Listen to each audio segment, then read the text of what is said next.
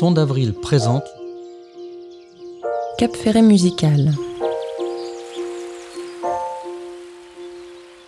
Une série de podcasts animés par le journaliste Stéphane Friedrich et ses invités qui portent un regard original sur la musique. Certes, on vous parle de compositeurs et d'interprètes présents durant le festival, mais d'une manière différente parce que la musique se nourrit aussi de tous les talents qui nous rejoignent pour parler de leur passion. Les explorateurs, les sportifs, les chefs de restaurant, des directeurs de festivals et de casting, des comédiens. Coaching musical versus coaching sportif. En quelques années, le sport et la musique de niveau professionnel ont radicalement évolué. Comment y a-t-on aujourd'hui de telles performances chez les artistes et les athlètes qui repoussent sans cesse les limites de leur technique, de leur capacité physique, de leur mental? Qui sont ces coachs et ces professeurs si recherchés? Dans ce podcast, Stéphane Friedrich et ses invités proposent quelques pistes de réflexion.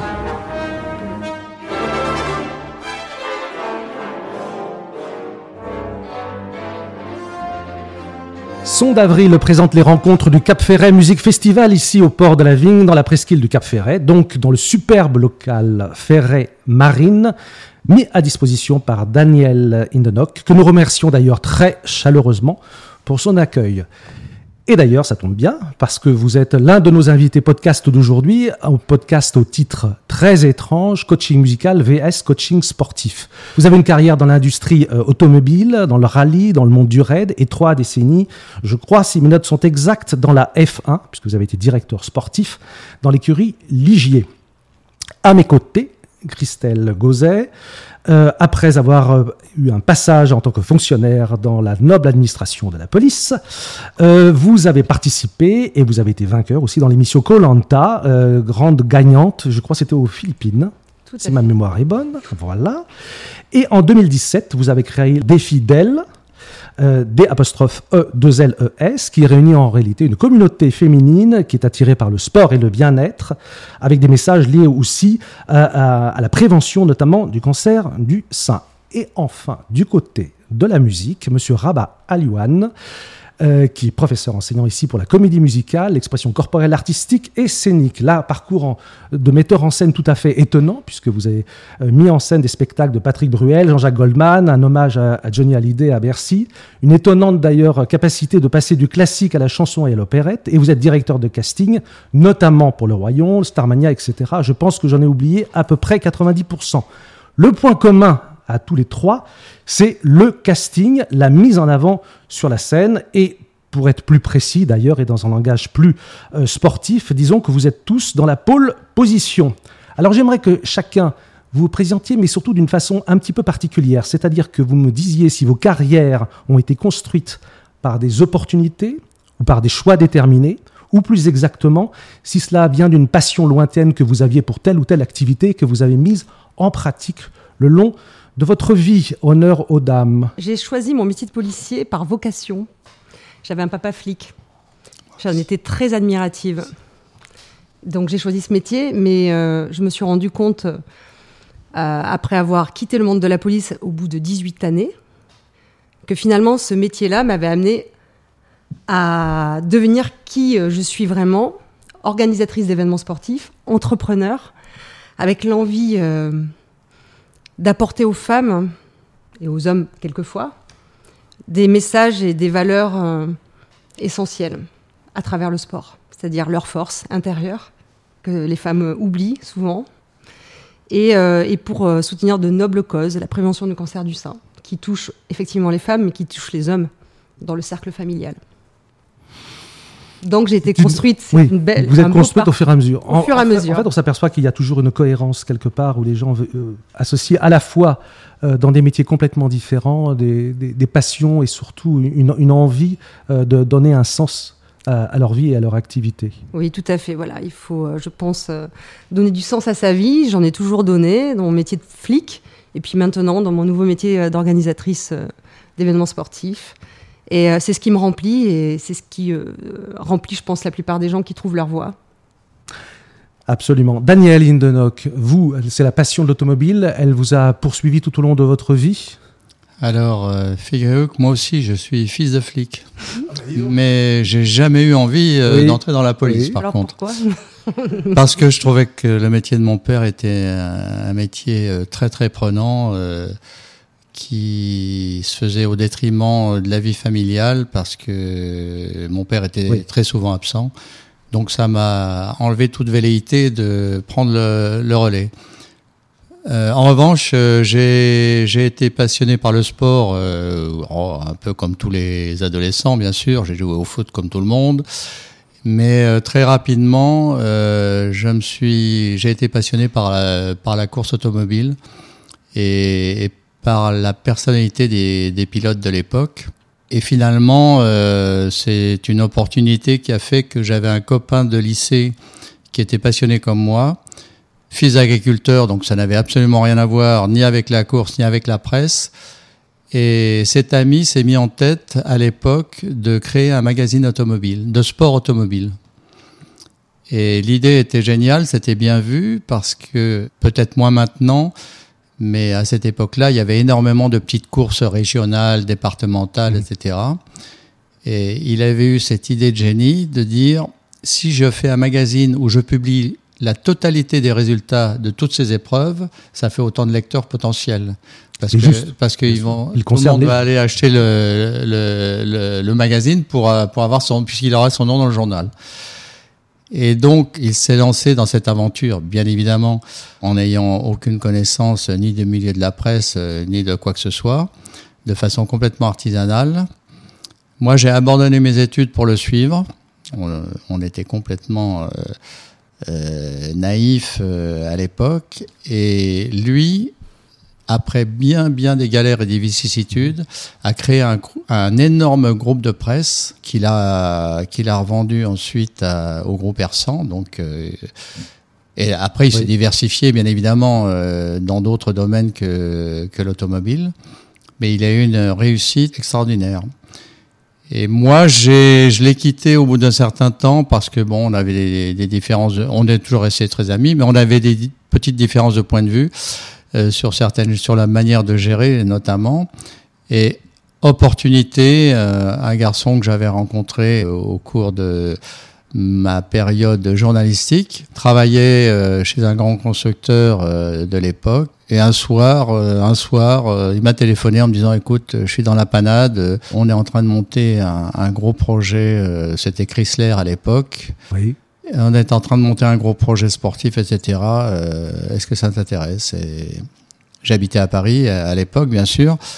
Et le lendemain matin, j'étais aux Champs-Élysées, puisque c'est là euh, où était le siège social. Et, une heure après, c'est comme ça que ça se passait à l'époque. Une heure après, j'étais au boulot. Et donc, euh, ça a été ma première expérience. Et puis après, euh, tout ça m'a amené jusqu'à la Formule 1, à travers tout un tas de circonstances. Plus folles les unes que les autres, parce que dans mes rêves les plus fous, j'aurais jamais imaginé pouvoir approcher ce monde-là. Il y a à la fois l'opportunité et en même temps, euh, il y a une part de chance aussi. Et puis, quelque part aussi, euh, à un certain moment, quand on est dans, une, dans un milieu très spécialisé, on crée soi-même son propre métier. C'est-à-dire qu'on avance en même temps que l'évolution euh, de, la ouais. technique. C'est vrai De la aussi. technique. Ouais.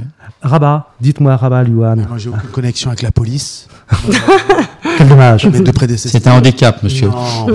Alors, mais moi, c'est un peu une histoire un peu folle. C'est un peu le métier qui m'a choisi, pas l'inverse. En deux mots, moi, j'ai fait des études de marketing et de pub. Et euh, en parallèle, pour payer mes études, été directeur de centre de vacances. Et étonnamment, j'adorais l'art et le sport. Et donc, du coup, ce que j'ai fait, c'est que j'organisais des séjours. Les gens faisaient raison du tennis et de la danse. Donc, rien à voir avec la choucroute. Et puis, c'est deux sports pas vraiment euh, très, très voisins. Oui. Et, euh, et pendant, pendant ces colonies de vacances, je faisais danser les enfants au moment de la boum. Oui. Et la prof de danse me dit, dis donc, tu bouges bien, viens prendre des cours de danse avec moi. Et j'ai dit, mais t'es malade, moi je faisais du foot et de la boxe à l'époque, Oui. donc rien à voir. Et donc j'ai pris des cours comme ça en loisir. Et euh, un bonjour, euh, suite à mes études, je travaillais pour une société, je peux pas citer de marque, et j'en avais marre en fait. Et le parc Disney s'est ouvert à Paris, et, j'ai dit, tiens, quitte à prendre du marketing, autant travailler avec les Américains. Et c'est ce que j'ai fait. J'ai postulé donc pour euh, rencontrer euh, l'équipe euh, américaine, et la recruteuse qui a eu euh, peut-être du nez, j'en sais rien, et qui m'a dit, écoutez, on n'a pas de place en marketing, mais en revanche, dans votre CV, tout en bas, il y a écrit loisir, danse. J'ai dit oui, mais c'est une activité comme je pourrais faire macramé.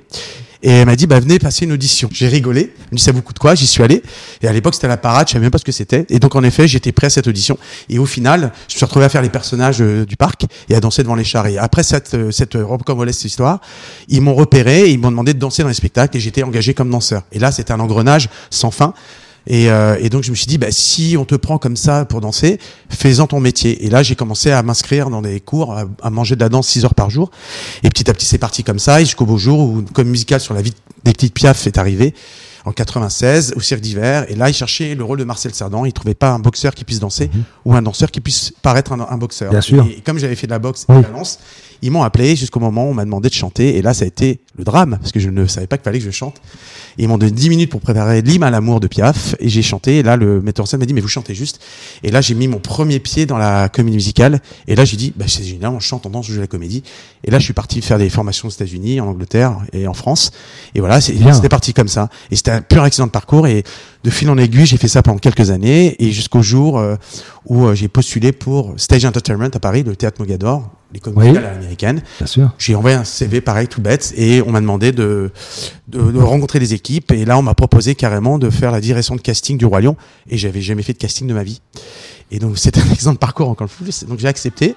Et suite à cela, ils m'ont dit, bah, on va vous donner la direction artistique du spectacle du Roi Lion à Paris. Ce que j'ai fait pendant trois ans.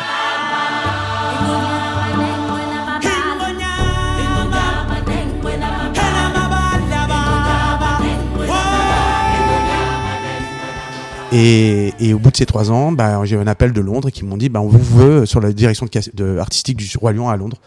Donc je suis parti à Londres pendant deux ans et je suis revenu. Et puis depuis, pour Mogador, je fais les directions de casting. Et puis voilà. Et donc, euh, et mon meilleur ami, pour, pour, la petite histoire, est DTN dans le sport. Et donc, on a des discussions pendant des années, des heures, le matin, on s'appelle tous les jours, et on compare nos méthodes dans mon travail et dans le sport. Et donc, ça m'a fait sourire quand on m'a appelé aujourd'hui pour ce podcast en me disant, bah, incroyable. Pour la première fois, on me demande euh, un peu les parallèles qu'on peut trouver dans ces deux disciplines. Voilà. Alors tout à l'heure, peut-être on discutera sur l'évolution justement du coaching et de du travail justement des, musiciens et en même temps des sportifs dans une collectivité, mais j'aurais aimé avoir un petit peu votre sentiment sur la part sur la part de l'humain. Quelles sont les personnes que vous avez rencontrées? Vous m'avez parlé euh, euh, notamment Daniel Inonok tout à l'heure euh, des personnalités qui vous ont séduit dans, dans le milieu automobile, parce que lorsqu'on regarde de l'extérieur le milieu automobile, d'abord on s'aperçoit que euh, ce sont des ce sont des sportifs qui sont absolument intouchables, inapprochables, et puis ensuite on a l'impression d'une véritable ruche technique Quelle est la valeur de l'humain? De quelle manière est-ce qu'on peut ressentir peut-être la fragilité ou ce dialogue avec des gens qui sont dans des, outils d'une très haute technologie et à qui on demande des capacités hors du commun? Alors là, il y a eu une évolution, si vous voulez, absolument euh, incroyable. Parce que à mon époque, si je puis dire, c'est-à-dire euh, moi, moi, mon époque, c'est des années 80 jusqu'à 2000, jusqu'à l'an 2000. Et euh, moi, quand euh, les, les, pilotes qui m'ont fasciné, qui étaient des pilotes de la génération d'avant, oui. les vieux journalistes de l'époque m'ont expliqué que ces gens-là euh, n'avaient aucune hygiène de vie. Il y avait la mort qui était qui était omniprésente parce qu'à l'époque il y avait aucune sécurité sur les circuits, etc. Donc je me suis toujours dit qu'ils menaient cette vie complètement folle parce que il y avait cette notion de la mort euh, présente. Euh, des casse-coups en somme. Ouais. Et donc ils profitaient de la vie et ils faisaient des bringues gigantesques. Euh, et ils n'avaient aucune préparation physique, aucune préparation mentale, rien du tout. Moi, quand j'ai commencé à travailler dans le milieu, j'ai vécu à l'époque de Sénaprost, si vous voulez, il y a eu les prémices d'une hygiène d'un commencement d'hygiène de vie par rapport euh, à leur sport. Oui. mais à l'époque c'était euh, on va jouer au tennis euh, après les essais. Et puis il y avait un préparateur physique qui commençait à leur inculquer quelques notions de diététique. Bon, en fait c'était c'était vraiment rien du tout j'ai vu récemment euh, un reportage sur Ocon, le, le pilote français, qui, qui est Oui. en Formule 1. euh, et aujourd'hui, vous voyez euh, Pierre Gasly, il y a deux pilotes français euh, en Formule 1. Quand vous voyez l'environnement de, de ces sportifs, ça n'a plus rien à voir. Ils ont un coach physique, ils ont un coach mental, ils ont un nutritionniste. Enfin, ils, ils ont ils sont dans et puis sont devenus de vrais athlètes. Moi, à mon époque, le côté physique, euh, il y en a très peu qui s'en préoccupaient. Aujourd'hui, euh, ce sont de véritables athlètes euh, qui se soumettent à des séances de musculation quotidiennes, enfin au même titre que, que n'importe quel sportif de niveau dans d'autres disciplines, alors qu'on pourrait penser que être les fesses dans un, dans, dans un baquet pour tourner un volant, ça nécessite pas grand-chose. Précisément, justement. Donc Mais- il y a vraiment nécessité et, ça a une justification. Ah bah oui, parce qu'aujourd'hui les, les voitures qu'ils pilotent sont des missiles et ils sont subis, ils ont ils ont des contraintes physiques énormes, énormes, euh, et donc euh, il faut il faut avoir euh, une condition physique irréprochable. Mais il y a eu une évolution absolument incroyable. Alors on qui a évolué avec le côté showbiz de, du sport. Puisque au- aujourd'hui c'est devenu un, un- un sport showbiz, d'autant Mm. plus que les Américains ont racheté la Formule 1 il y a quelques années et sont en train de la développer euh, à l'américaine. Euh, Vous vous connaissez ça parfaitement. Et donc ça n'a plus rien à voir quoi. On est on est passé à l'époque dans les années 70, euh, on est passé des pilotes euh, qui faisaient la bringue le samedi soir euh, jusqu'à pas d'heure, qui le lendemain faisaient faisaient leurs courses quoi. Donc euh, Aujourd'hui, euh, ils sont inapprochables, et ils sont dans leur cocon, euh, ils se parlent même plus entre eux. Enfin, c'est Il y a une protection en fait de la, de la société, enfin des sociétés de production d'ailleurs, et, et puis en même temps des, des structures même qui, qui gardent jalousement euh, euh, leur, Ouais. leur, leur trésor. Et c'est Ouais, de toute, fa- ouais, de- toute manière très, très étonnant en termes de. C'est dommage, c'est au détriment. Oui, ce qui est un peu dommage, c'est au détriment du côté humain, si vous voulez. Euh, parce qu'il n'y a plus aucune communication entre sportifs, euh, Oui. ils ne se côtoient, ils se côtoient même plus. Alors que euh, il y a eu une époque euh, quand on partait, par exemple, au Grand Prix du Brésil, et ben tous les soirs, enfin pas les veilles de, de course ni les Oui. veilles d'essai, mais comme on arrivait toujours le week-end précédent, les en début de semaine, euh, on se retrouvait tous dans les mêmes restos, on allait dans les mêmes boîtes, etc. Et tout, il y avait une espèce de convivialité et euh, vous pouviez approcher les stars de l'époque qui étaient Prost ou Senna euh, sans aucun problème. Euh, Aujourd'hui, vous pouvez plus approcher qui, qui que ce soit. Euh, approcher Hamilton euh, Voilà. si, si vous n'êtes pas euh, euh, si vous n'êtes pas partie du Gotha de ce monde, vous n'avez aucune chance de, de l'approcher. Bien sûr. Donc, euh, di- complètement différent. Christelle, Mm. dites-moi un petit peu, le dépassement de soi, c'est une chose qui est aussi extrêmement forte aujourd'hui euh, chez les femmes, on le voit d'ailleurs dans, dans toutes les équipes. Qu'est-ce qu'elles attendent de vous qui êtes organisatrice et qui avez conçu justement euh, cette, cette structure qui est des fidèles? Qu'est-ce que vous leur apportez? Ah. Je leur apporte de la confiance euh, en elles. Alors euh, nous, on désacralise la compétition. Alors c'est bien sûr, nous ne sommes pas des sportifs de haut niveau, quoique nous avons en personnalité des sportifs de haut niveau, des anciennes, Laure Manoudou. Mhm. Euh, on a des sportifs comme Laurie Tillman, euh, des anciennes sportives, euh, Nathalie Simon, qui viennent sur les événements justement parce que la compétition n'est pas ce qui prime. Et donc vraiment, nous, sur les défidèles, on dit à ces femmes, vous pouvez venir, faites-nous confiance, vous allez vivre une aventure, vous allez vous dépasser, certes, physiquement, mais ça va vous révéler, ça va révéler qui vous êtes vraiment au fond de vous, et ça va vous apporter de la force dans votre quotidien. Encore évidemment, c'est les filles. On a un bon public et les meilleurs supporters. On va y aller, ça c'est juré. Allez Allez, je t'aide Merci Quelles sont les femmes qui viennent vous voir? Justement, c'est les femmes qui n'ont pas le temps de faire de sport, qui ont une surcharge mentale, familiale. C'est n'importe qui, c'est des sportifs de haut niveau comme euh, des non-sportives. Mais Comment arriver à les intégrer et à fédérer quelque chose de, de- de fort vraiment entre ces femmes? Tout à fait. Bah, écoutez, moi j'ai gagné Colanta. Oui. La victoire pour Christelle, bravo Christelle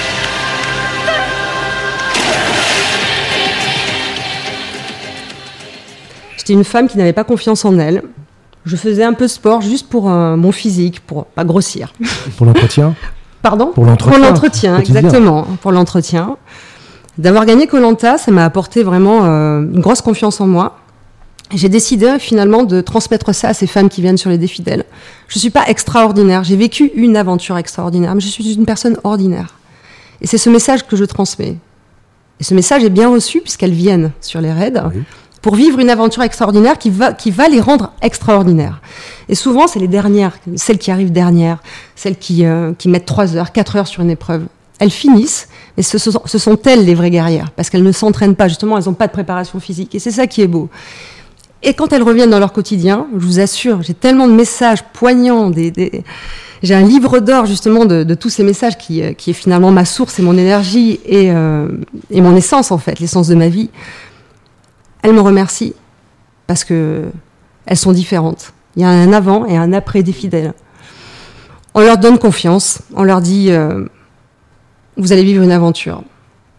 Et Et quel- puis vous la vivez en binôme, vous la vivez à deux. Oui. Donc il y a du lien, il y a de l'authenticité, il y a du vrai. On place l'humain au centre de toutes les attentions. À partir de là, ça ne peut que rouler. C'est très certainement ce qui manque d'ailleurs, puisque vous vous dites, à partir du moment où ils font appel à un coaching, notamment un coaching mental, c'est- d'une certaine manière, comme un peu pour les, comme pour les astronautes, c'est arriver à retrouver de l'humain justement dans quelque chose où on doit avoir une technologie extrême. Moi, je me rappelle un petit peu les duels entre Ayrton Senna et, et Prost. C'était absolument un- un- étonnant. On avait d'un côté euh, l'hyper, euh, je dirais pas mathématicien, mais technique, technicien, le réglage de l'instrument, et l'autre qui Le avait professeur Ce- voilà, On l'appelait le professeur, voilà. Et l'autre qui avait le, le lui, côté complètement euh, fou. Calculait tout ce qu'il allait faire avant, après, pendant. euh, Mais là, ce sont des personnalités Et exceptionnelles. l'autre, il était mystique, si vous voulez. Euh, Senna, euh, Senna, il avait un côté mystique. sont survoltés là, c'est évident.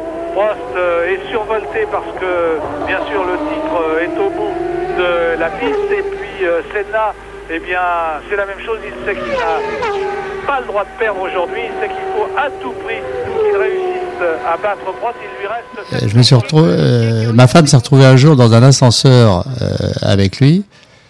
Et, et pourtant, je peux vous dire qu'il n'y a pas grand monde qui l'impressionne. Et elle savait plus euh, où regarder, comment regarder, etc. Elle a senti, elle a senti quelque chose. Euh, Oui, comme on peut se sentir avec les grands artistes, avec Ouais, ça peut arriver ouais, avec ouais. des, des grands. si vous voulez, des grands lui, artistes. lui, il avait ce côté mystique, il dégageait quelque chose de- de- d'incroyable. Alors que, alors que Prost, lui, on sentait toujours le calculateur. euh, euh, Remarquable calculateur, mais Ouais, calculateur. ouais, ouais. Vous avez ce côté instinctif aussi dont vous nous avez parlé d'ailleurs pour, pour vous-même. Et lors d'un- d'un ca- d'un casting, euh, vous recherchez évidemment des, des personnes bien déterminées en fonction de chaque production. Mais quand même, il y a des personnalités qui émergent.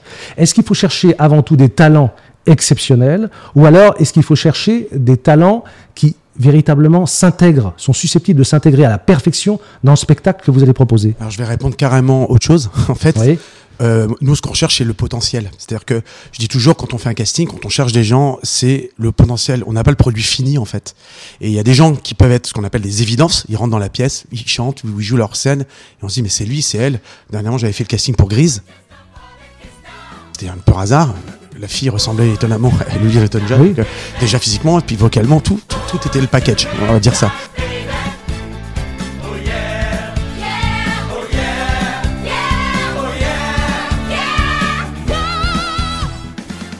D'autres n'ont pas forcément ça. Mais euh, notre traduction de ce qu'on voit et ce que nous entendons, on peut se dire il y a un potentiel et donc on peut amener cette personne après avec les répétitions au niveau de ce qu'on recherche. Nous on recherche comme des sportifs de haut niveau. Hein. Là, ce que je fais à Mogador, c'est vraiment pour moi des sportifs de haut niveau. C'est pour ça que le sport c'est quelque Oui. chose d'important. Et euh, mais que j'ai toujours, il y a 50% ou 40% de talent. Le reste c'est la personne et l'humain et de ce qu'il a derrière. Et, euh, et d'ailleurs, ça a vachement évolué parce que vous parlez de bienveillance, Oui. de, de- de- le côté humain des choses. Euh, là, j'ai travaillé récemment pour la Star Academy, qui Mhm. va se remonter à la rentrée. J'ai assisté au casting, j'étais consultant extérieur pour la Star Academy. Et justement, et ça a évolué même en télé. C'est-à-dire que à une époque, il y a toujours le, les- on cherchait le mec un peu dur, le- les- même dans les jurys, hein, Mhm. il y avait toujours le méchant, etc. Et plus du tout, ça a énormément évolué. évolué. On va chercher des personnalités, soit, mais la bienveillance, l'humain, et, et- c'est ça qui est pris avant tout. Parce que on donne souvent des mauvais, des mauvais messages aux, aux téléspectateurs qui sont pas forcément les bons. Et, et moi, quand je suis directeur Qu'est-ce que vous entendez par bon message ou mauvais euh, bah, la message chose, c'est que c'est un métier difficile. Euh. Comme un sportif de haut niveau, on a une carrière courte. Par exemple, dans la danse, hein, euh, 35, 36 Bien ans. sûr. Alors, à Paris, moi, j'y ai travaillé à une époque, Oui. comme danseur extérieur. Votre carrière s'arrête à 42 ans. C'est-à-dire que, donc, c'est des métiers difficiles qui Oui. demandent de l'exigence, de l'entraînement, discipline de faire. Mais à côté de ça, il y a, on a fait, comme on disait tout à l'heure, il y a cet effet de compétition Oui. qui peut avoir. Mais on peut être dans une compétition avec les autres, mais aussi avec soi-même, parce qu'il y a aussi une compétition avec soi-même. Mais pour autant, ça ne vous oblige pas d'être humain et d'être sympa. Moi, je travaille avec des gens bon, euh, de notoriété publique. euh, quand je travaille en télé, en revanche, je supporte pas. Même moi, quand je dirige, je suis, quoi, je, je pense l'être quelqu'un plutôt sympa, de, de bienveillant, etc. Mais c'est pas le pouvoir et l'autorité que vous avez qui vous autorise à, à être euh, inhumain. Et, et dans ce métier-là, ça a énormément évolué. En cas, ce qui me concerne, je trouve que ça va évoluer dans le bon sens en plus. Parce qu'il y a des époques, euh, moi, on regarde des émissions, on se dit, putain, Absolument. tel jury, tel jury, c'est un salaud, pourquoi ils sont si méchants? Alors oui, on fait de l'audimat peut-être, mais les codes ont changé. Parce que je pense que tout le monde aujourd'hui est, est Mais c'est aussi, dans le sport et c'est aussi le, le, Oui, oui. le spectacle qu'on veut avoir. Quand on regardait par exemple un Kainoro qui piquait une crise face à Borg Mm. et Borg qui vient le voir au filet en disant euh, c'est juste du sport, c'est juste un jeu. Ouais. Donc il y avait ce, ce côté aussi où on, on avait envie de révéler des, des, des personnalités, de fortes personnalités. Quand Prost s'exprimait à, à la télévision, d'abord on a l'impression d'un type remarquablement intelligent. C'était C'était très très affûté. Mm. hein. donc Mais je pense aussi, il y a aussi des personnalités des gens. Euh, genre, Oui. Euh, McEnroe, moi, j'étais fan de McEnroe pour le coup. J'aime le tennis. C'était aussi le caractère qu'il avait. Genre, on va pas se mentir, on est aussi des humains avec nos caractères, nos forces, nos faiblesses.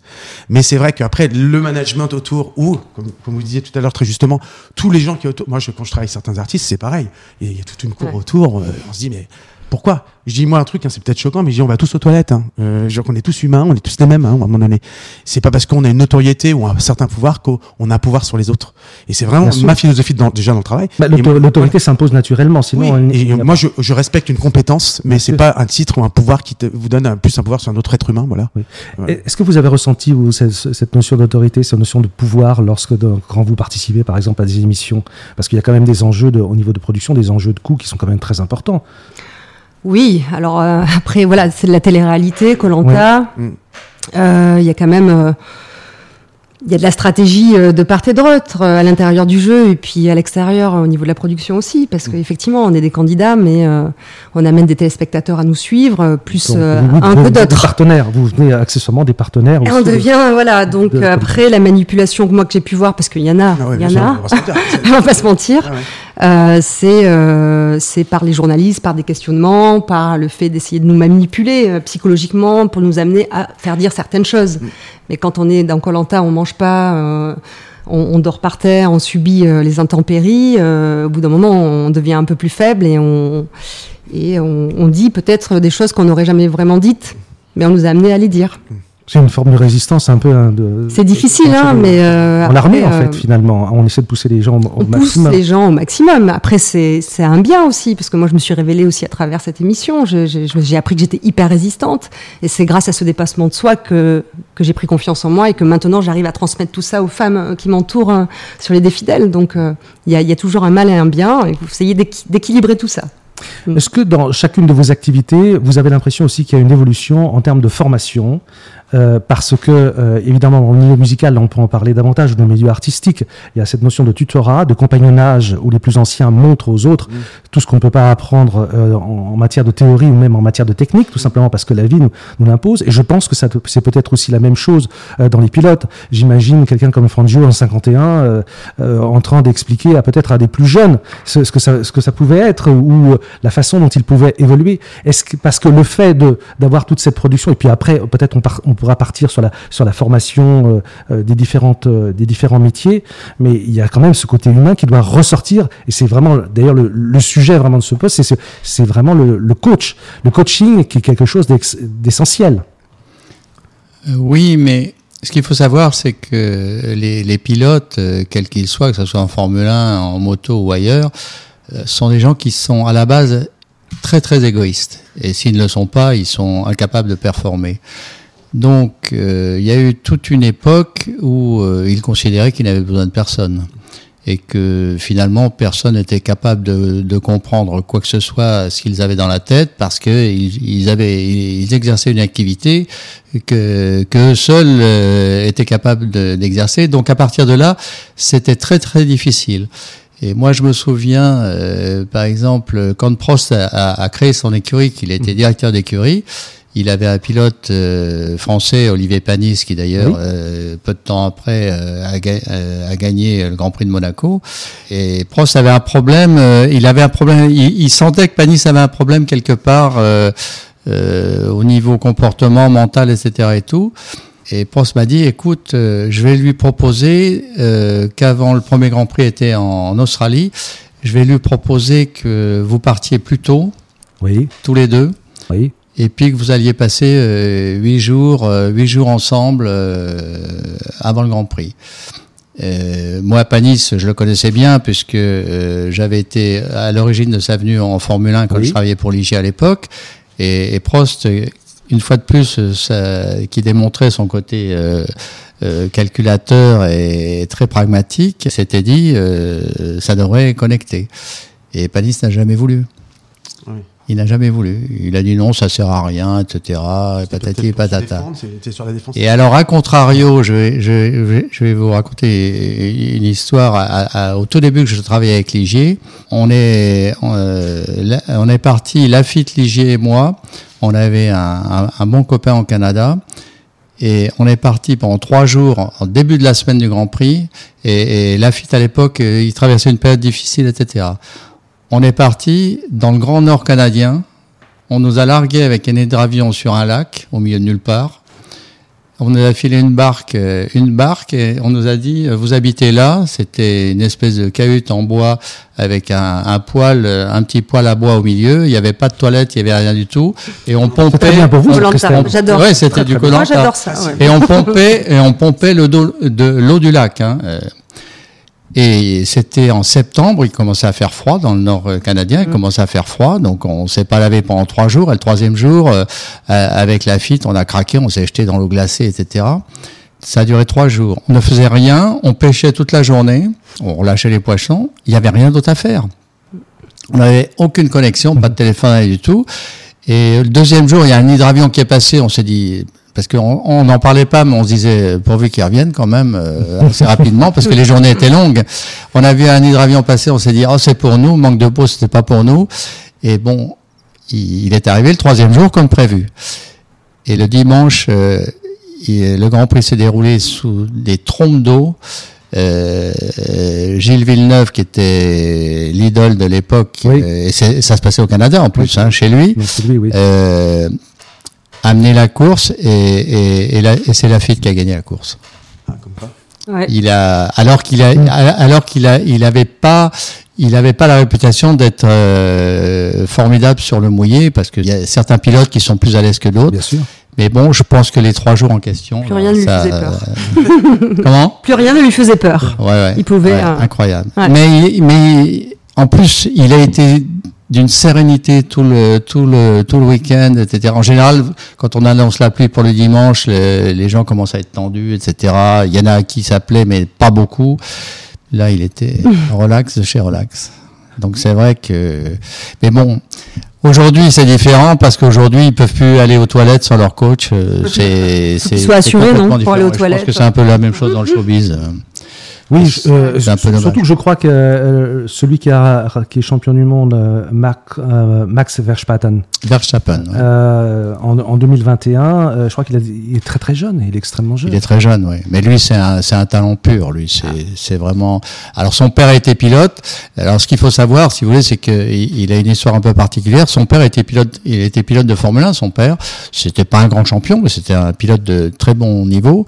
Et euh, quand dès, le, dès que son fils, euh, dès son plus jeune âge, il a décidé que son fils euh, serait, serait champion du monde, et il l'a élevé à l'a préparé. dure d'une façon absolument incroyable. Et il lui a fait faire du karting, etc. et Voilà. tout. Donc il a il y a mis beaucoup du sien, le père, mais il a eu, il a eu une enfance euh, assez épouvantable parce que l'objectif du père, c'était d'en, faire un champion. Et, euh, chapeau bas, hein, il a réussi. Hein. C'est pas le seul. C'est un peu comme les sœurs Williams. Ah. euh, ouais, oui, c'est comme ça. Alors justement, euh, par- parlez-moi un, un petit peu, Rabat, de, de, de cette formation, de cette nature de cette formation, puisque vous êtes aussi également formateur. Comment arrive-t-on, comment arrivent la plupart euh, des, des personnes que vous allez auditionner euh, dans ce métier? Est-ce que c'est par hasard? Évidemment, il faut avoir le pack. Aujourd'hui, je pense, pour tous les jeunes, c'est aussi valable totalement pour le classique, pour les solistes, c'est-à-dire être hyper doué, si possible avoir de très bons diplômes, être euh, hyper beau, hyper sympa, hyper communicatif, hyper, enfin voilà, avoir avoir vraiment presque une carrière avant même d'avoir commencé sa carrière. Pas du tout. Non, c'est pas du Ah, tout ça. du tout ça. Alors, dites-moi. moi, encore dans mon domaine, en tout cas, euh, moi, moi souvent, je, vous savez, moi, ils envoient souvent une, une photo, hein, Hum. euh, portrait, plein pied, euh, des fois une lettre de motivation qui pour moi est pas très utile, mais un CV et souvent un enregistrement. Euh, voilà. Alors j'ai une technique, moi par exemple, je ne regarde jamais le CV en premier. Je suis un peu la blind taste à la The Voice. C'est-à-dire que je veux voir la personne, j'écoute et je me dis qu'est-ce que ça me fait? Est-ce que ça marche, ça marche pas Et après je vais regarder le CV parce qu'il y a des fois il y a des gens qui sont talentueux, ils ont même pas une ligne sur leur CV. Si je commence à faire un recrutement par CV, des fois je ferais peut-être les mauvais choix parce que des fois un CV veut dire certaines choses, mais pas que. Et dans l'artistique encore c'est encore plus particulier parce qu'il y a des pépites. Hein. Comme euh, dans le sport. D'ailleurs, il y a des gens qui ont des talents incroyables et qui, C'est qui ont appris à jouer même en musique. Il y a des gens qui jouent, ils sont Oui. autodidactes, C'est guitare, prêts- personnelle, mais c'est une démarche très anglo-saxonne finalement. Oui, oui, mais moi j'ai toujours fonctionné comme ça. Pas du tout française. Oui, oui, oui. Dans la tradition. Oui, moi je, je suis pas du tout dans le dans le, le, le nombre d'étoiles que les gens ont Oui. eu. Alors bien sûr que des fois il y a des corrélations. Si les gens font Oui. ça dans leur carrière, c'est qu'ils sont pas non plus mauvais. Hein, mais mais on est chaque chose, euh, chaque chaque casting est différent de toute façon. Donc moi ça va vraiment être le potentiel que je vais chercher et surtout si ça me parle quoi. Et, et du coup euh, voilà il y a des gens qui sont haut de l'affiche du jour au lendemain alors que ils avaient rien sur leur CV. Voilà, donc c'est comme ça que moi je, je recrute et, euh, et, euh, et des fois bah on peut se tromper aussi, hein, attention, hein, parce que un casting n'est pas parfait. Je dis souvent c'est objectif en étant subjectif. Hein. Oui, mais il y a- il y, a quand même de plus en plus aujourd'hui. Alors, je sais pas si la comédie musicale fait, fait, fait recette, mais j'ai l'impression quand même qu'il y a un renouveau quand même qui est, qui est assez puissant euh, de comédies musicales qui n'ont plus rien à voir d'ailleurs avec les comédies musicales. À la française, qu'on j'appelle la française. Voilà, exactement. Ouais. Euh, il y a quand même un enseignement supérieur, notamment dans les cycles supérieurs. Est-ce que euh, cela, cela vous parle Mais vous dites de toute façon que vous ne prenez pas, vous ne regardez pas les CV. Donc, Je les regarde, bien sûr, je les regarde après, mais c'est pas mon premier avez- critère de choix. Voilà.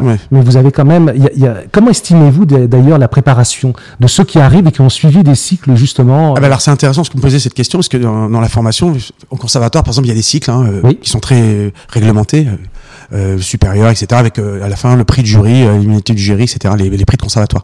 Donc musical c'est différent. Moi, quand j'étais formé parce que j'en ai fait on allait chacun prendre un coach j'allais à mon prof de chant j'allais prendre mes cours de danse à Paris. Voilà il n'y avait pas d'école de musicale par exemple. Ça n'existait pas. Et euh, depuis 15 ans des écoles se sont créées et les centres de formation souvent qui sont des cycles courts hein, de 2 à 3 ans où les élèves sont recrutés à l'entrée avec un critère de choix de sélection moi que je regarde des fois par, parce qu'il y a un effet économique aussi. Et là, pendant ces deux trois ans, ils vont être formés en chant, danse et en comédie, et ils vont sortir de ces écoles de formation pour aller sur le marché du travail de la comédie musicale. Euh, malheureusement, aujourd'hui, il y a un problème économique, et moi je, je le dis haut et fort aujourd'hui, c'est que l'économie veut que bah, ces écoles fonctionnent, donc du coup, le recrutement à l'entrée, il est lié à ça aussi. C'est-à-dire que si les gens peuvent payer, ils peuvent rentrer, certains. Donc euh, le niveau est pas au niveau des de ce que nous on attend. Alors que dans le sport, c'est pour ça que je, parle souvent au sport, c'est-à-dire que il y a des résultats. Hein. Vous avez une performance, un chrono, euh, il y a des choses qui sont très réglementées dans le sport. Si vous les avez pas, euh, vous passez pas le cap au- au-dessus. Alors que là, c'est pas le cas tout le temps. Et donc du coup, c'est pour ça que moi, une formation, c'est utile. Je dis pas que c'est pas utile, au contraire. La preuve, je fais des masterclass ici, c'est important, mais ce n'est pas suffisant. Donc après, il y a le terrain qui va vous faire progresser, et puis euh, et puis le travail de la personne. C'est-à-dire que la personne, si elle continue à bosser et que, eh ben, va progresser, puis euh, bah, à ce moment-là, elle va atteindre un certain niveau. Voilà. Donc, euh, mais la formation est importante, quoi qu'il arrive. Alors, justement, euh, Daniel Ado- euh, à propos de cette formation, il y a quand même un centre de formation qui, existe, de la, f- de la Fédération française du sport automobile. Euh, vous avez parlé tout à l'heure du karting, et puis après, il y a le passage en, en F2, généralement. Il faut arriver à gagner un certain nombre de points pour après, etc., accéder. Euh, J'ai l'impression qu'il faut quand même avoir de sacrés moyens au fur et à mesure que l'on avance dans la carrière. Ce n'est peut-être pas le cas dans votre, euh, dans votre profession de, lorsque vous faites du casting de comédie musicale. Là, on est vraiment sur des investissements sur le long terme, si je puis dire. Ah, malheureux- malheureusement, oui. Alors, en fait, il y a, il y, a, il y a deux options. Ou il y a papa qui, à travers son fiston, euh, essaye d'accomplir le rêve que lui n'a pas pu accomplir. Ce dont vous nous parliez euh, tout à l'heure. Donc il est, il est prêt à vendre euh, sa voiture, Oui. sa maison, euh, son âme euh, au diable, etc. Parce que alors il y a ça et il y a les depuis disons deux trois décennies, il y a les managers Oui. qui euh, qui vont chercher les essayer de découvrir les pépites, qui leur font signer des contrats. euh, qui investissent de l'argent pour leur permettre de- vous, vous me dites qu'il y a des castings en fait, d'une certaine manière, c'est-à-dire comme dans le football, des gens qui, des recruteurs qui vont voir dans, les, dans, des- dans des petits Ouais, clubs et qui, euh, Oui, les, les, les, les, les bons managers, enfin les bons managers de pilotes, il y en a très peu euh, en Formule 1, mais il faut pas croire qu'ils passent leur vie sur les grands prix de Formule 1 à boire du champagne avec les invités, etc. Ces gens-là vont sur les petites courses, euh, vont, vont voir, euh, parce que le karting ça commence très très tôt maintenant, donc euh, ils vont sur toutes ces épreuves et, et ils essayent de découvrir euh, des- les, les talents de demain, sachant que euh, aujourd'hui, il y a tellement d'argent investi euh, et ces gens-là disposent d'argent parce que les, les, les grands managers euh, qui sont attachés aux pilotes de renom euh, touchent, euh, touchent des pourcentages euh, très élevés. Je pense que c'est un peu la même chose dans le showbiz. Donc, ils ont, ça leur permet d'avoir des moyens, le moyen d'aider des jeunes talents à gravir les échelons parce qu'à un moment donné, euh, papa au moment, ils peuvent plus payer. Ça sûr, coûte tellement cher. Donc ça se fait comme ça aujourd'hui. À l'époque de, si on prend comme référence Alain Alain Prost ou Jacques Lafitte, à leur époque, c'était complètement différent. Il y avait des écoles de pilotage en France. Oui. Donc euh, il y avait quelques écoles de pilotage. qui- euh, les écoles de pilotage, elles- étaient nées en Angleterre. Et il y a deux Anglais qui étaient venus s'installer en France euh, sur le circuit de Manicourt et qui avaient ouvert une école de pilotage qui, la première, était financée par Shell et puis après c'est devenu c'est Elf qui a pris le relais et donc ça s'appelait le volant Shell ou le volant Elf. Le vainqueur de ce volant se voyait financer une saison complète euh, par euh, par le pétrolier en question. Après il y y, a les cigarettiers qui sont venus Oui. prendre la relève. Donc Oui. à l'époque ça, ça se faisait comme ça. Mais c'était dans des budgets qui, qui étaient raisonnables, qui, qui n'ont plus rien à voir. Aujourd'hui, même une saison de karting, c'est en centaines de milliers d'euros que ça. À ce point. Ah oui, oui, c'est- l'horreur. Donc il y a une sélection par l'argent euh, qui, qui fait que il y a, y a des pépites. euh, et moi, j'ai connu des pilotes euh, qui avaient qui avaient gagné euh, ces fameux volants et qui avaient tout le potentiel euh, pour aller en Formule 1. Et bon, c'était une question d'opportunité qu'ils n'ont pas eu au bon moment. Ou quand ils l'ont eu, c'était au mauvais moment parce qu'ils n'avaient pas le bon matériel euh, pour euh, faire, euh, pour démontrer de leur talent, etc. Donc là, mais malheureusement dans les sports, enfin en Formule 1 en, en tout cas, euh, l'argent, l'argent est le critère numéro un. euh, Je peux vous poser une question, mais du coup, ça veut dire que s'il y a par exemple il y a un potentiel chez un pilote qu'il a une vraie performance, personne va se dire tiens, on va, mais il a pas l'argent pour, mais nous on va le financer. Bah, ça c'est managers. ça c'est les managers. Mm. Ça c'est leur rôle. Ouais. Mais le problème, si vous voulez, c'est que les managers, c'est pas en football. Euh, je connais pas très bien le milieu, mais d'après ce que je comprends, il y a des, il y a des, il y a des recruteurs et puis ils ont tout un tas de collaborateurs euh, qui, qui vont euh, dans les championnats étrangers, etc. Et tout. Donc ils ont, ils ont une potentialité euh, beaucoup plus large qu'en Formule 1. En Formule 1, les managers, euh, ils sont seuls, euh, donc euh, et, et les managers, euh, c'est devenu, sont devenus des vedettes aussi quelque part. Donc euh, ils mettent un point d'honneur à aller dénicher eux-mêmes euh, les, les, les talents. D'accord. Euh, Parce que ça fait partie après de, de, de leur CV, de leur image de marque. Moi, je suis allé chercher un Ouais. tel ou un tel. Mais ils viennent jamais euh, dénicher les talents dans la police nationale. Parce que justement, moi j'ai passé des, des euh, donc, concours de, de Oui. pilotage, conduite rapide, anticipation, Ouais, ouais, euh, ouais. conduite. euh, j'ai passé les niveaux. Hein.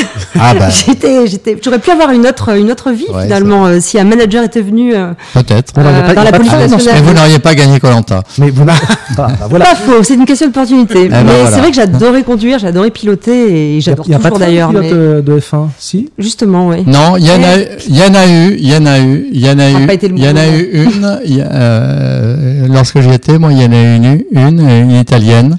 D'accord. Mais là, il n'y a pas de limite d'âge hein, pour piloter. Mais, l'impression mais, que- mais il y en aura. Oui. Il y en Ah, aura. donc j'ai Oui, encore oui, oui, parce que si un- vous voulez, il y a un championnat féminin Mhm. euh, qui est organisé de très bon niveau, euh, qui est au niveau de la, de la Formule 2, donc euh, c'est l'antichambre de la Formule 1. Il y a un championnat féminin qui est de très haut niveau, et il y aura, euh, comme il y a eu Hamilton. Moi, moi, à mon époque, on n'aurait jamais imaginé. euh, c'est un peu délicat ce que je vais dire, mais on n'imaginait pas qu'un, qu'un- qu'un- qu'une personne de couleur puisse devenir. euh, oui. Ouais. Euh, ça a traversé les- les- l'esprit de personne. Encore moins une femme. Encore, ah, encore moins une femme, à l'exception. Non, il y en a eu deux. Il y a, il y a deux, deux italiennes, Ah. deux italiennes qui ont, qui ont participé à des grands prix. Mais euh, aux États-Unis, par exemple, euh, euh, on connaît tous Indianapolis, on en a Oui. entendu parler. Et vous avez une américaine euh, dont le nom m'échappe, qui a participé euh, au cours des dix dernières années à plusieurs fois à l'épreuve et, euh, et qui était loin d'être ridicule, hein, qui allait, qui allait même euh, très très bien. Et en Formule 1, parce que encore une fois, depuis que les Américains ont, ont- ont racheté le business de la Formule 1, ça fait partie de leurs, de leurs objectifs, si vous voulez. Il y aura une femme, moi je dirais dans les 10 ans peut-être moins. Quand même, c'est Ah, long encore. Ah Oui, c'est long encore, Ouais. mais mais euh, ben, parce que c'est un milieu machiste, hein, euh, Oui, oui. donc euh, C'est un milieu machiste ou il y a une réalité en, en termes en termes de, de- de Attention, potentiel Ah, attention ce que alors vous ça allez c'est dire. une question très dé- très très délicate. Justement, c'est pour ça que je vous la pose. Selon le côté où vous êtes, vous n'aurez pas la même réponse. Euh, le championnat féminin auquel je faisais allusion tout à l'heure euh, est d'un excellent niveau. Seulement, il est difficile de le comparer euh, au championnat masculin puisque ce sont des femmes, euh, des femmes entre elles. Alors, il y a certaines femmes qui sont pilotes de réserve dans, dans certaines écuries de Formule 1 ou qui ont été ces dernières années. Mais pour l'instant, je pense qu'il y a encore, euh, quelque part, il y a encore un blocage euh, dans la tête de tout ce petit monde euh, qui, qui euh, se dit qu'elles peuvent aller vite, mais peut-être pas être euh, encore au niveau. Mais je suis persuadé que dans les années à venir, euh, de la même manière qu'il y a eu Hamilton qui a, qui a, qui a apporté quand même euh, énormément à ce sport à, à- divers niveaux, euh, de par son talent et puis de, de, de, de par son engagement euh, contre le, le racisme, etc., etc. Inévitablement, dans le dans le business plan des, des Américains qui gèrent la Formule 1 aujourd'hui, il y a, il y a une femme, il y a au moins une femme pilote de prévu. Et de toute façon, il y a un rapport à, à l'efficacité euh, qui est évident. On le voit même dans le milieu musical, le nombre de, de, de chefs d'orchestre femmes Oui, augmente oui, de sûr, considérable. Sûr, Alors ça ne veut pas sûr. dire que ce soit des, des chefs d'orchestre qui, je, je pense que fondamentalement, elles n'ont pas encore atteint le niveau que les, que les hommes pourraient atteindre pour des raisons qui, je, je pense, sont, sont liées au fait qu'elles expriment souvent peut-être une autorité d'une manière complètement différente, Complètement. mais les, les musiciens d'orchestre, le, le- le tempérament a radicalement changé. C'est-à-dire qu'ils se contrefichent éperdument d'avoir une femme ou un homme en face d'eux. Ils veulent tout simplement quelqu'un qui est capable de les conduire d'un point A à un point B. Le reste, ça leur est absolument Il y indifférent. a, il y a un exemple dans le tennis. euh, enfin, moi, je me suis laissé dire, je ne sais plus à, à quelle occasion, mais quand vous parlez avec les gens euh, du tennis, ils vous disent que la meilleure euh, femme euh, dans le champ, euh, la meilleure tenniswoman euh, devant devant euh, un des cinq meilleurs euh, Ne tiendrait pas- euh, elle fait pas le poids, quoi. Ne tiendrait pas, oui, à un, un Oui, une question de puissance euh, Oui, physique. oui, oui, Oui. oui, oui. Là, c'est Mais bon, Oui, voilà. la- l'automobile, euh, c'est différent puisque le, Voilà. Bon, le côté, les femmes peuvent arriver au, au- au niveau physique sans aucun problème, Tout à mon avis. Ouais. Je l'ai prouvé, je l'ai prouvé. Elle en est la preuve. Oui, Ouais, ouais, dans la mais- police nationale. et- et- et en termes de réflexe, en termes, il n'y a, y a aucune différence, je suppose, en termes de les capacités de réflexe sur, sur une course, dans une course traditionnelle entre un homme et une femme, pour aborder euh, tel ou tel virage ou autre. y- euh, à votre avis la technique, euh, la fameuse américaine dont je vous parlais tout à l'heure, Indianapolis, il faut savoir que c'est des courses sur ovale et la, moyenne la, la, la moyenne au tour, c'est c'est 320 km heure. Hein. Et euh, c'est hyper dangereux. Euh, donc c'est très technique euh, parce que les l'ovale est fait de telle sorte que c'est assez complexe. Et on a l'impression qu'il tourne en rond, mais c'est beaucoup plus complexe que ça. Et euh, son nom, je crois que c'était Danica Patrick, quelque chose comme ça. Et elle réalisait des performances euh, qui étaient largement, largement au niveau. Into turns three and four. Danica Patrick coming out of four. And boys, move over. The lady is coming through. Danica Patrick wins at Twin Ring Motegi. Donc euh, après, c'est une question de volonté. Si en Formule 1, ils décident euh, Oui. que dans les cinq années à venir, il y aura une femme, il y aura une femme. Ouais. Ça, c'est En garanti. soi, il y a bien des c'est clair. femmes. hein. Mm. Absolument. Il y a bien des Absolument. astronautes femmes. Donc, euh, C'est un Femme pilote, aujourd'hui en Formule 1, c'est devenu pilote un choix, d'avion, mar- hein. c'est devenu un choix marketing, si vous voulez. Oui. Au-delà d'un choix sportif, Bien c'est sûr. plus un choix marketing. évidemment. Alors parlons aussi peut-être de la, de la préparation sportive euh, avec vous, Christelle euh, Gauzet. Euh, nous avions euh, l'année dernière accueilli ici euh, au festival un musicien, un clarinettiste, Monsieur Rimbert, qui est clarinettiste à, à l'Orchestre national de Bordeaux-Aquitaine, qui est un- en même temps un, un fou furieux, di- dirais-je, entre guillemets, de, de course. à Mhm. pied. Très grand entraînement, mais vraiment euh, presque à la limite professionnelle, et qui a conçu une méthode sur le fractionné. Donc il travaille complètement euh, sur ce, sur ce principe-là, appliquant euh, ce qu'il a euh, conçu avec d'autres euh, d'autres sportifs de très haut niveau à la musique. Et apparemment, ça fonctionne très bien, parce qu'on s'aperçoit que de plus en plus les musiciens ont une, des artistes ont une technique euh, remarquable, très jeune, et ont une capacité de résistance qui est assez fantastique. Est-ce que pour vous, c'est quelque chose qui vous dit quelque chose dans la préparation? Est-ce que vous demandez une préparation particulière aux personnes que vous allez emmener dans des raids, qu'elles soient amateurs, très amateurs, ou professionnels qui ont envie de se remettre dans la course? Alors moi, je suis un mauvais exemple. Parce que justement, je donne pas de conseils, sauf quand on m'en demande. Quand vraiment les femmes me demandent, mais sinon je Oui. leur dis, vous pouvez venir, vous y arriverez. Vous avez le droit de marcher. Mais le mieux, c'est de marcher et courir. C'est un- une sorte de fractionné. Après, me concernant, effectivement, euh, je m'entraîne un peu, Oui, mais je reste sur mes bases sportives. En tout cas, je fais du sport au quotidien, ça c'est important. oui. C'est pour euh, gérer le stress, pour, euh, pour l'amélioration de sa santé en règle générale. Et le fractionné permet effectivement d'être plus performant. Plus performant, alors sûrement en musique aussi, plus résistant, évidemment, sur les épreuves. Donc je ne peux que conseiller le fractionné. Mais c'est vrai que je ne l'impose pas sur mes événements. Ralas, là, vous, vous- vous interpelle-t-il. Euh, non, non, mais moi, de toute façon, les préparations physiques, c'est presque primordial. Après, ça dépend dans quel corps de métier vous êtes. C'est-à-dire de quelle préparation physique? Ça, Ah, par on, exemple- on- on- on comprend quand on doit danser. Ouais, il y a pas de choix. Au, au niveau de la Mais respiration. par exemple, là, les, les stagiaires que j'ai là sur ma masterclass, Oui. euh, 70% de mes exercices que je fais tous les jours Oui. sont des exercices physiques.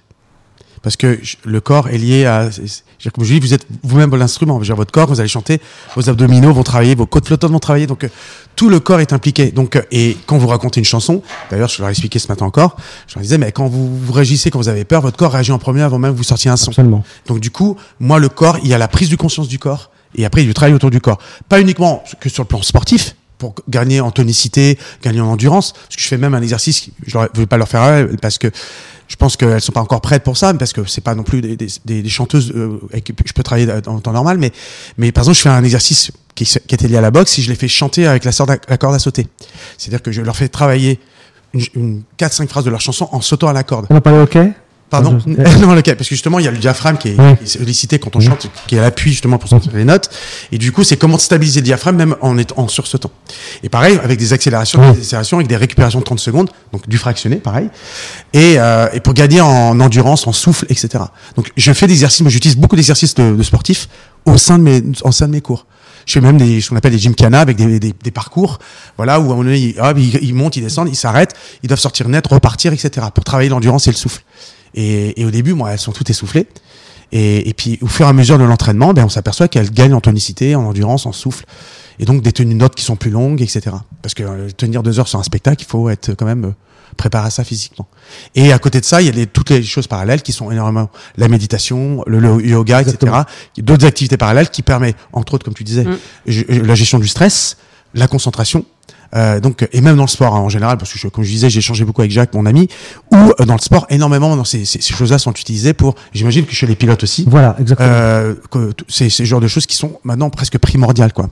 Et c'est pas uniquement d'aller en salle et pousser de la fonte parce que ça s'arrête pas qu'à ça aujourd'hui quoi je pense Là, il y a quand même de la notion de performance. Ouais. C'est vrai que sur euh, les événements des fidèles, on est là pour euh, la prévention du cancer du sein et on amène les femmes à, à faire du sport au quotidien, mais ne serait-ce que marcher ou faire du jardinage d'ailleurs. ouais. oui, Et t'as- sûr. C'est une activité physique, voilà. C'est voilà, on veut vraiment amener les femmes à, à faire de l'activité physique et c'est un peu le pied à l'étrier après pour qu'elles aillent euh, peut-être faire des compétitions un peu plus euh, poussées. Oui, et puis gérer en même temps le, le- le stress. Voilà. Mais euh, avant euh, d'entrer sur le circuit et avant d'entrer en scène, il y a un podcast qu'on a réalisé il y a, il y a deux jours justement sur le track euh, chez, les, chez les musiciens et chez les artistes en particulier.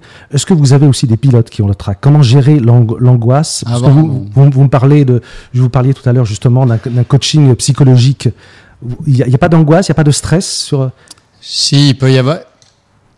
Le stress, ils l'ont une fois qu'ils sont dans la voiture, si vous voulez. De toute façon, vous le voyez, euh, puisque maintenant, euh, mais déjà à l'époque. On voit battement euh, cardiaque. on- on- voilà. Au, moment du départ, si vous voulez, ils sont tous à 180. hein. ah, carrément Ah oui. Ah oui, oui. Au moment du départ, ils sont à 180. Pas une petite pulsation Et quand, et, et, et, et quand euh, ils font une sortie de route où euh, il y a une bagarre, etc., et que c'est très très tendu, ça monte même au- au- au-delà. Mm. Au niveau cardiaque, c'est c'est monumental euh, ce qu'ils endurent. Mais euh, dire qu'ils sont stressés avant, pas vraiment, non, je pense pas. Euh, enfin, moi, je l'ai jamais, je, je- je l'ai jamais ressenti. Je vais vous dire euh, à quel point, quand euh, Gilles Villeneuve s'est tué, euh, c'était en Belgique. euh, euh, il s'est tué le samedi, aux essais du samedi. Oui. Et puis, subitement, c'est la catastrophe. Le bolide, qui fonçait à plus de 260 km à l'heure, est littéralement projeté en l'air, à la suite d'un accrochage au niveau des pneus. Et à l'époque, donc c'était Jacques. Lafitte, euh, notre pilote. Et euh, il y a eu l'accident, etc. À l'époque, il n'y avait pas de mo- les moyens de communication d'aujourd'hui, etc. Donc on savait pas. Bon, vu l'état de la voiture, on se doutait que le pauvre, il n'était pas bien. Et, et Jacques m'a dit euh, si, si Gilles meurt, je cours pas demain. Personne, euh, on ne pouvait pas répondre euh, quoi que ce soit à, à sa décision. Et le lendemain, là, je pense qu'il avait le trac. C'est-à-dire qu'il a essayé. En plus, il pleuvait le lendemain. Mhm. Et arrivé euh, peu avant le départ, il a commencé à tout prendre à la rigolade. Mais là, c'était le stress qui montait. Mm. À tel point, alors il trouvait plus, euh, il, il avait perdu une chaussette, enfin bref, tout, tout allait de travers. Et pour gérer son stress, à un moment donné, lui pensait nous faire rire, mais en fait, il essayait de gérer son stress. Il est rentré dans la voiture, la tête la première. Mm. Vous voyez? Donc, il savait plus comment faire en fait euh, pour le pour le gérer son stress. C'est-à-dire que est-ce peut-être qu'il avait il y allait, mais il n'avait pas envie. Enfin, C'est un stress devant un danger. En fait, c'est Voilà. le même stress que les, que, que les pilotes là, avaient là, durant la guerre. là, on l'a vraiment, Oui. on l'a vraiment ressenti. Mais Oui. vous avez, euh, à l'époque, vous aviez Keke Rosberg. Ça paraît complètement euh, inimaginable aujourd'hui. Euh, Rosberg, le, le père donc euh, du fils qui a été champion du monde Oui. dans l'équipe euh, dans l'écurie d'Hamilton, euh, Keke Rosberg, lui, sur la grille de départ, il allumait une cigarette. Parce que, il allumait Il une cigarette, il fumait sa et c'était systématique. Il allumait. C'est que euh, le côté des écuries, on n'avait pas le droit de fumer. oui, oui, oui, oui. Non, mais à l'époque, si vous voulez, moi je vous parle C'est des années, rock'n'roll, hein. je vous parle des années 80. Hein. Oui. Mais euh, Rosberg, il a, il faisait leur tour de, et il, il sortait des stands, il faisait leur tour, il venait, il venait sur la sur la grille de départ. Et là, Oui. il y a une bonne demi-heure, si vous voulez. La première chose qu'il faisait, il allumait une clope. Donc, euh, mais il, c'était difficile à, pe- à percevoir euh, le, le stress des pilotes. Très difficile à percevoir quand même. Dernière question, durée dans la carrière. Alors, on a, on a quelques idées pour les uns et les autres. C'est euh, durer bah, autant que le, le corps le permet, autant que l'esprit le permet. Euh, Christelle 18 années, de, f- 18 années flic, et là j'aimerais euh, bah, finir mes, mes, mes années euh, en tant qu'organisatrice euh, des fidèles, d'événements sportifs au bout du monde. C'était ça la question? Vous me regardez bizarrement. C'était ça. c'était Regardez ça la- bizarrement, là. Oui, oui, c'était ça la question parce que j'ai- Ben, je, je sais pas, j'ai 42 ans, donc euh, il me- vous avez ouais. commencé très tôt en tant 18 que ans. policier. Ouais. Il y avait déjà voulais, beaucoup de euh, femmes dans. Non, il y avait très peu de femmes encore euh, dans Est-ce la que vous, police. vous étiez au PJ J'ai été au PJ, ouais, 18 années, j'ai donc j'ai gravi quelques échelons au PJ, j'ai été euh, pendant 8 ans dans les Yvelines, en banlieue parisienne, de nuit, euh, à me faire caillasser, euh, à avoir peur pour ma vie, donc euh, à stresser énormément. Oui. Euh, ensuite, j'ai réussi à avoir ma mutation sur Bordeaux. Je suis du bassin d'Arcachon, donc j'étais très contente de revenir à Bordeaux. Et là, j'ai traité d'enquête, hein, des enquêtes. Entre-temps, j'ai fait Colanta, qui m'a Oui. permis d'avoir confiance en moi. Et là, j'ai osé euh, frapper à la porte de la PJ de Bordeaux. Donc, Oui. des grosses enquêtes un, un peu plus euh, un peu plus poussées avec euh, des millions d'euros en jeu. Et puis euh, et en suivant j'ai dit pourquoi je ne serais pas bodyguard dans la police nationale. Et donc j'ai intégré le service des de la protection des personnalités là où j'ai pu passer donc mes stages de conduite rapide anti-agression etc et là des portes se sont fermées euh, injustement on me voyait comme une candidate de télé-réalité mais euh, mais il y a toujours un mal pour un bien puisque maintenant euh, voilà ça m'a poussé vers un autre avenir celui que je suis en train de vivre d'organiser des événements rapprochés du coup? si j'en ai fait, mais euh, en fait, on m'a fermé les portes pour protéger des membres du gouvernement actuel, enfin, juste avant. voilà. Donc c'était injuste. Donc je suis partie. Je- alors je suis en dispo de la police, je peux revenir dans la Mm. police si j'en ai envie. La règle de l'administration. Alors, le message euh, est sauf passé. que je suis Le message est passé Je à tous me sens qui nous écoutent. tellement libre, voilà, tellement libre, tellement apaisée et je suis surtout, dans vous, un surtout vous milieu- donnez un sens à ce que vous faites. C'est, c'est, c'est Alors, déjà je donnais la- du la sens déjà en tant que flic, j'avais j'en donnais absolument même. euh, principale. Donc non, voilà, je veux continuer ce métier que je viens de, cho- de choisir. Daniel Hindelock, euh, jusqu'où peut-on durer dans ce métier lorsqu'on est, lorsqu'on est pilote? Et jusqu'où on a envie de, de prendre vraiment des risques? Alors, a- j'aurais tendance à dire, il n'y a pas de règle. Vous avez deux exemples euh, cette année qui sont très significatifs pour moi. Euh, vous avez dans le football euh, Karim Benzema qui Oui. réalise, euh, qui a 34 ans, je crois, et qui réalise euh, sa meilleure, euh, qui vient de réaliser sa meilleure saison. Oui. qui va certainement être euh, ballon d'or. S'il ne l'est pas, ça sera une injustice euh, profonde. 34 ans. Et vous avez euh, Alonso qui a 40 ans, qui est le doyen euh, des pilotes et qui fait une saison absolument euh, remarquable. Donc, euh, vous avez des gens qui, là, après, c'est une question de volonté, euh, qui veulent pas décrocher. euh, et ça, bah, alors bon, Alonso, il va pas durer encore Bien sûr, 5 bien ans. Il va, mais bon, il, il négocie. Il a 40 ans. Il négocie avec Renault pour renouveler euh, son contrat euh, qui arrive à, à échéance à la fin de cette saison pour deux années supplémentaires. Donc, il peut très bien aller jusqu'à 42 ans, ce qui Que vous disent les pilotes, ceux qui, euh, que vous avez rencontrés et qui vous disent bon, je vais arrêter Quelles sont leurs, euh, leurs raisons? Est-ce qu'ils donnent d'abord une raison et Ah bah, souvent, ils arrêtent par obligation. Hein. Parce bah, qu'ils femme. n'ont plus de, de baquet, et on leur propose plus de, de voiture. Donc, euh, la plupart du temps, c'est par obligation. En revanche, dans les sports mécaniques, en moto, par exemple, vous avez euh, un pilote australien. Euh, son nom m'échappe. et Il est venu en moto Grand Prix parce que j'ai j'ai travaillé pendant six ans sur le moto Grand Prix. Euh, il est venu, il avait, euh, il est passé dans la catégorie reine du MotoGP. Oui. Il avait 20, 20 ou 21 ans. Il a été champion du monde et à 24 ans, il a dit j'arrête. Mm. Et, et il est jamais revenu.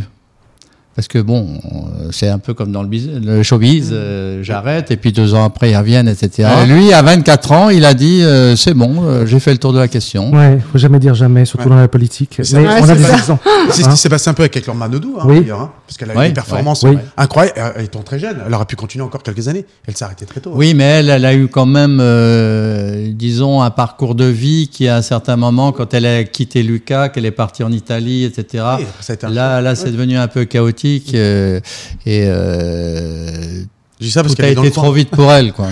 Elle tout a été, tout a été très très vite Ouais. et peut-être qu'à l'époque, elle était mal entourée et que si elle avait eu un bon, un bon manager, euh, Elle aurait pu durer un peu ça plus longtemps. ça serait passé différemment. C'est vrai.